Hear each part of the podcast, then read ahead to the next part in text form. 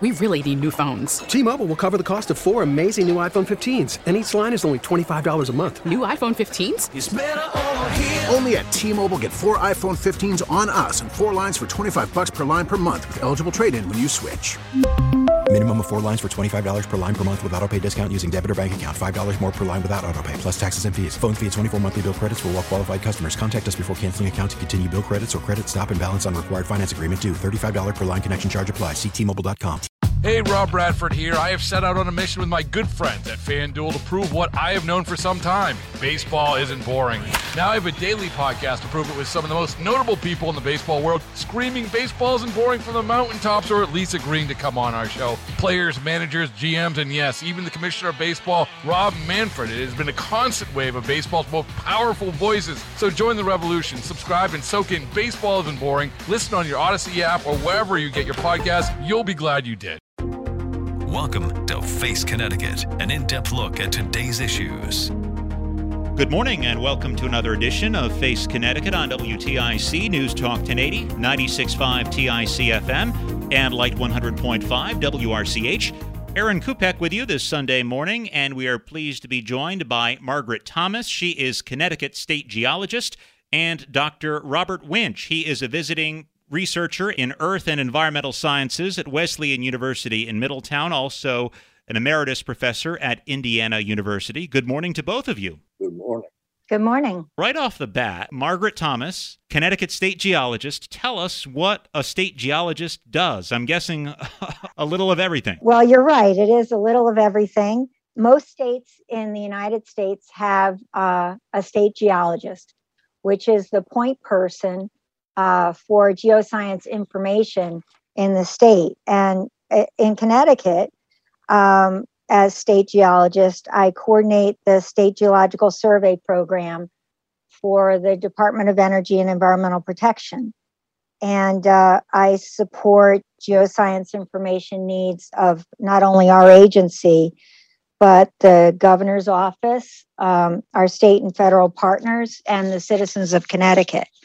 So I work cooperatively with other New England state geologists and the federal government, uh, academia, and nonprofits. And um, I engage students and other geoscientists to join the program through academic internships, uh, temporary employment, and volunteer opportunities.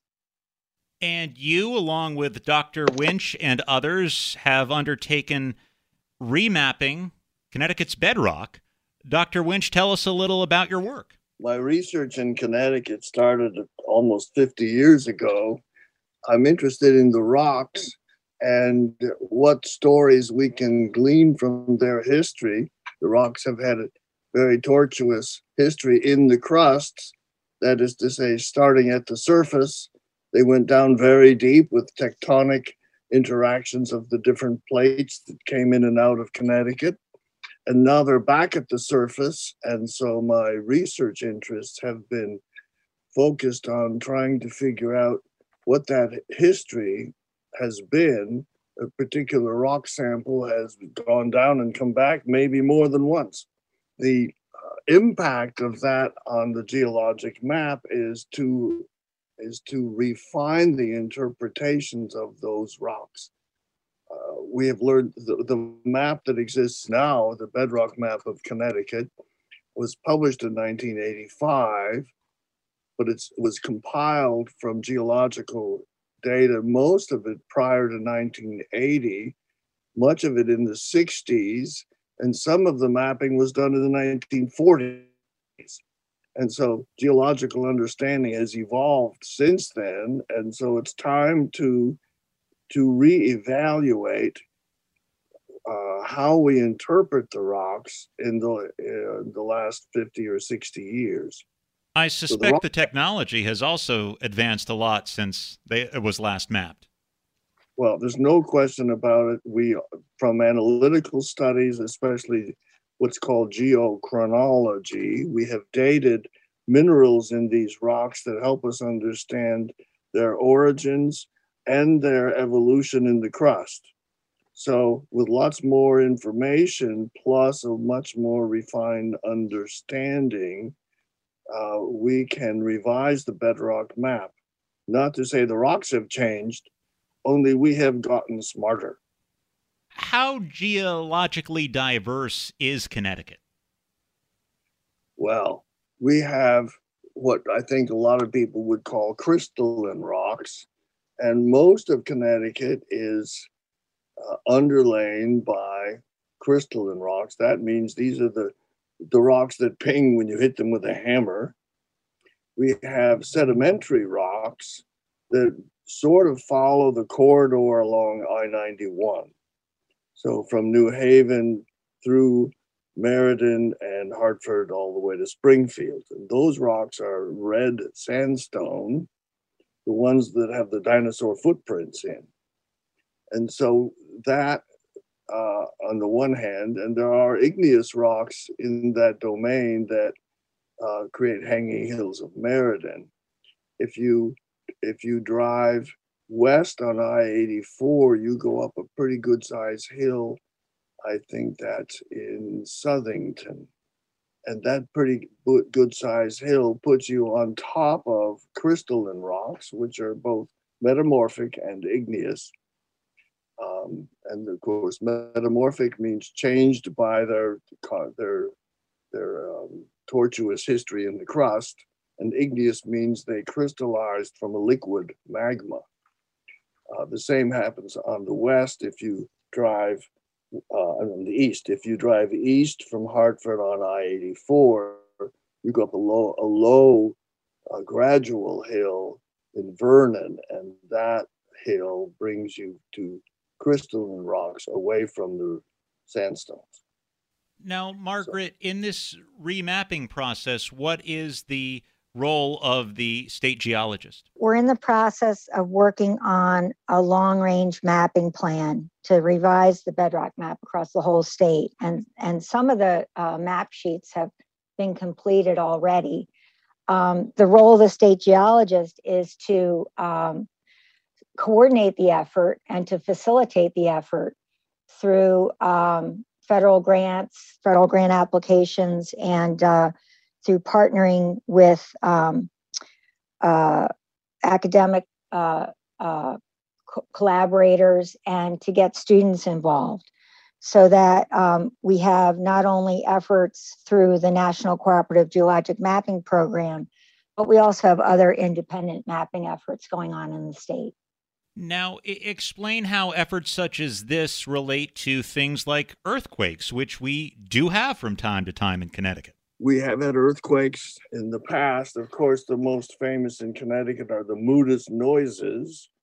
And I guess Machimoodus is uh, an, uh, an Indian name for place of noises. I'm trying to remember the actual tribe that that it was. Maybe it was Mohican. Anyway, um, so those are those. The Indians knew about those. The Pilgrims knew about those. The, the last big one, I guess, was in 1791. Um, those earthquakes occur underground. So there's and and so on the surface we don't see much record of that. We don't have terrain slipping past one another like the San Andreas Fault. These these earthquakes are definitely rock sliding past each other, actually breaking suddenly past each other. But this happens underground in a sub-horizontal way, so it has relatively small impact. There were three holes drilled in the 1980s uh, to try to penetrate the earthquake zone and then run tests on those rocks. Um, the tests showed mostly um, uh, uh, north-south compression and east-west extension, but all of that happens underground, at least um, more than one kilometer deep. Um, so this mapping the surface is is less likely to help us understand the earthquakes than uh, more drilling would wood because the, the, the rock layers in the Moodus area are also about horizontal. So uh, we can't examine the surface rocks and understand too much about the earthquake zone. uh, compounded is the problem of the glacial till that covers everything. And in the Moodus area, it gives you big, long, drumlin shaped hills, um, glacial hills that cover the bedrock so we can't even see it. I'd just like to add that um, the Moodus uh, borehole drilling project was was an important uh, scientific uh, research project, and it was actually funded by uh, the Nuclear Regulatory Commission because of the proximity to our nuclear reactors. And so, um, you know, we we have those rocks uh, in our collection, and those are referred to from time to time by other researchers so they're they're part of our scientific collection that we maintain here in the state. Now, recently there was a report from the US Geological Survey urging people who rely on well water to get their water sources tested for arsenic and uranium. Can you explain why that is and why this is an important step to take? The new USGS report that just came out uh, it's really an important summary of the distribution of the impacted water wells statewide. Um, and, uh, you know, without that, we had been getting individual reports of high uranium and arsenic uh, well water, but we didn't really have a statewide view of, of how many and where um, those wells were. So uh, this this report and the map that goes along with it is really a um, it's a powerful and important public health message that any household that's served by a private well should really test their water. Um, all, all the wells that were part of this report were all bedrock wells, meaning um, they were wells that were tapping bedrock aquifers. And we know that water flows into these wells through a network of interconnected bedrock fractures. And uh, we don't really understand which minerals are contributing the uranium and arsenic to the water, or if the minerals are distributed in the rock or concentrated along the fractures. Um, and we also don't know what the orientation of the fractures are that bring these contaminants to the well.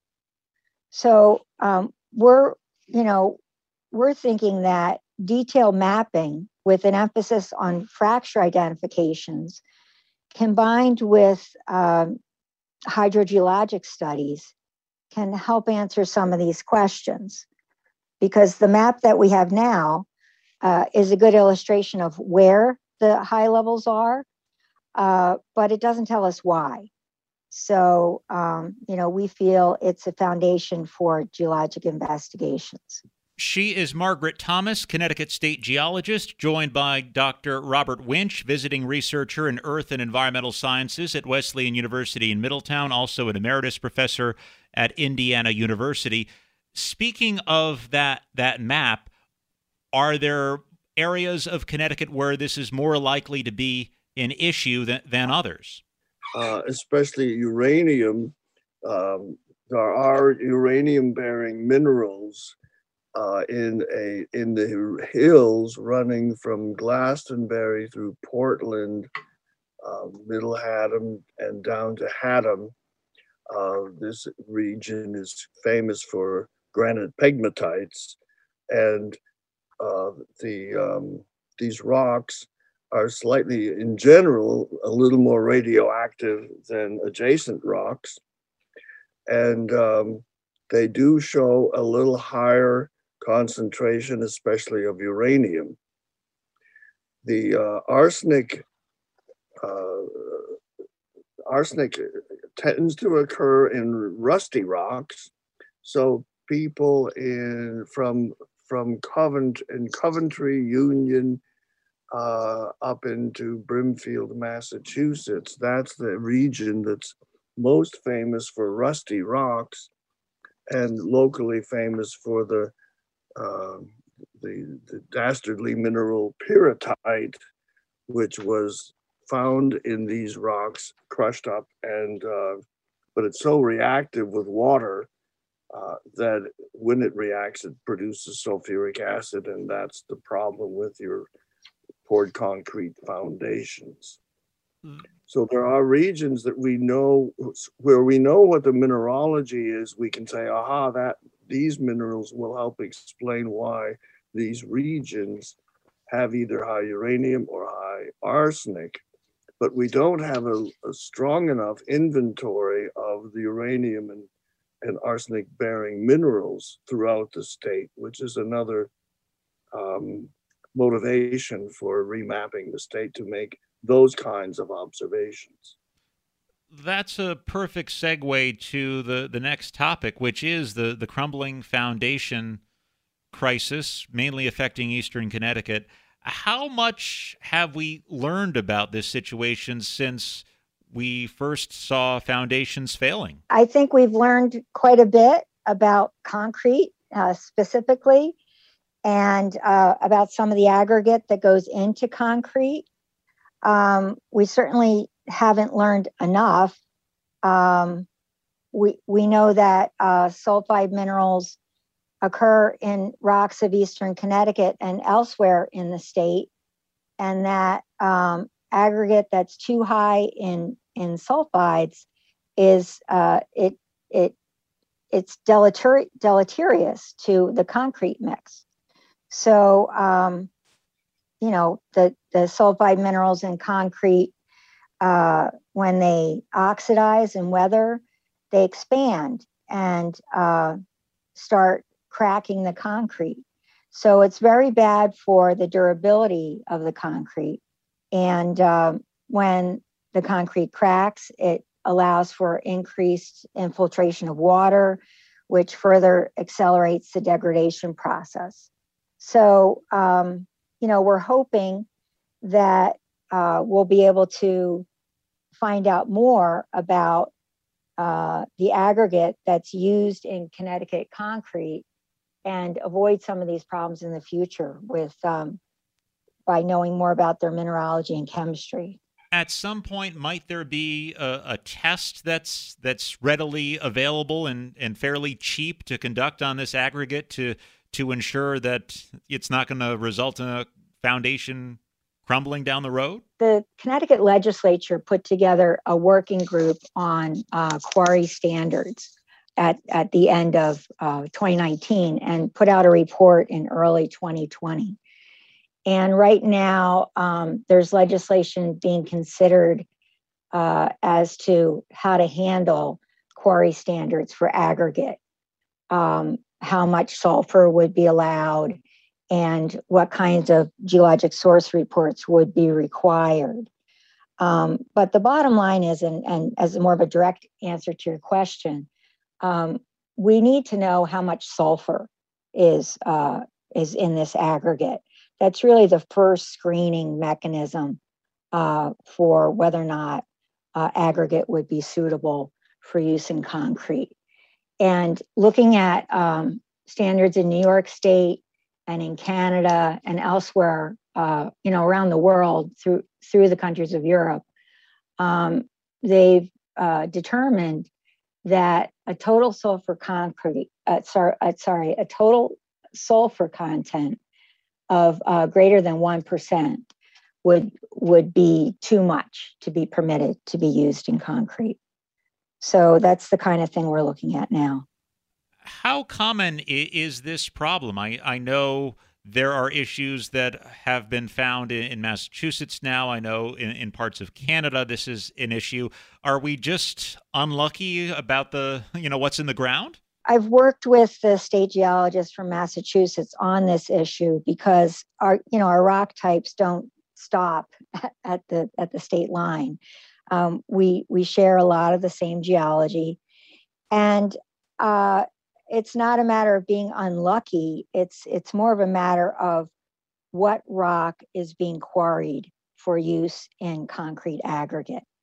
And so, if we know more about um, the mineralogy of the rock, we'll know more about whether or not it's suitable for this use. It doesn't mean it can't be used used for for other purposes, but uh, certainly uh, if it has high sulfide mineralogy, it should be avoided for use in concrete. In fact, um, this year, our, our state survey, we're, uh, we're looking at um, the mineralogy and chemistry of some of the rocks in eastern Connecticut to try to determine um, how to separate out areas uh, that have high sulfide versus other areas. And um, you know, as, as arsenic is is also associated with sulfides and iron sulfide minerals, we're looking at that as well. Now, on a lighter topic, as state geologists, do people come to you with various rocks thinking they're one thing and they turn out to be something else? Uh, all the time, actually. Uh, and certainly since the pandemic started, there's there's definitely been an increase in the frequency of um, inquiries that we receive in the state survey office. Um, I, I think people are getting outside and looking around more and, and they have questions. So, you know, typical questions would be on identifying rocks and minerals that people find. Some are about fossils. Um, most often, when people think they have a fossil, it's not. But, you know, they have to find out, and we're happy to help. Um, there's also been an increase in requests for geologic maps and field guides. I, I think probably because people are out hiking and, and they like to have a look around and know what they're looking at. So definitely. Dr. Wintsch, do you have a favorite anecdote about misidentifying a rock? Favorite, uh, misidentifying a or rock. No, someone I, coming to you saying, "Is this a meteorite?" and it turns out to be a piece of coal or something like that. Well, it's uh, yes, I, I, because I'm a little more, a uh, little less conspicuous to the general public. I don't get as many questions, but when I knock on a door and ask permission, why I look at your rocks, uh, sometimes they say, "Oh, good, you'll tell me what this one is, please." And uh, I guess my favorite anecdote, anecdote about that might be I knocked on a door uh, of a woman's uh, who had a nice ledge in her backyard. And uh, I heard about this ledge from a colleague who brought students there. So I thought, well, I'll bring my students here this year. And I knocked on the door and I said, I'm a geologist. And she looked out and she said, Oh, you're here early this year. I said, Oh, well, I, have never been here before. And she said, Well, these are very important rocks because people come every year to see them. And then she said, I think these are the original rocks. They were here before the pilgrims.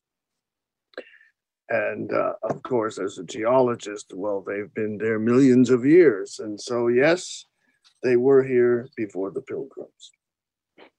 How often do you knock on someone's door and say, Can I look at your rocks? Well, in virtually every place I have to uh, do geologic mapping or or, or research. Um, most of it's on private land, and sometimes it's very private and posted no trespassing. And and the, to get to the house to ask permission, you have to unlock the gate in the driveway, and so it becomes a pretty arduous task sometimes when the land is very private. Um, state parks and forests are of course, available always, but but then sampling becomes an issue because we're not supposed to to to remove anything from from especially state parks.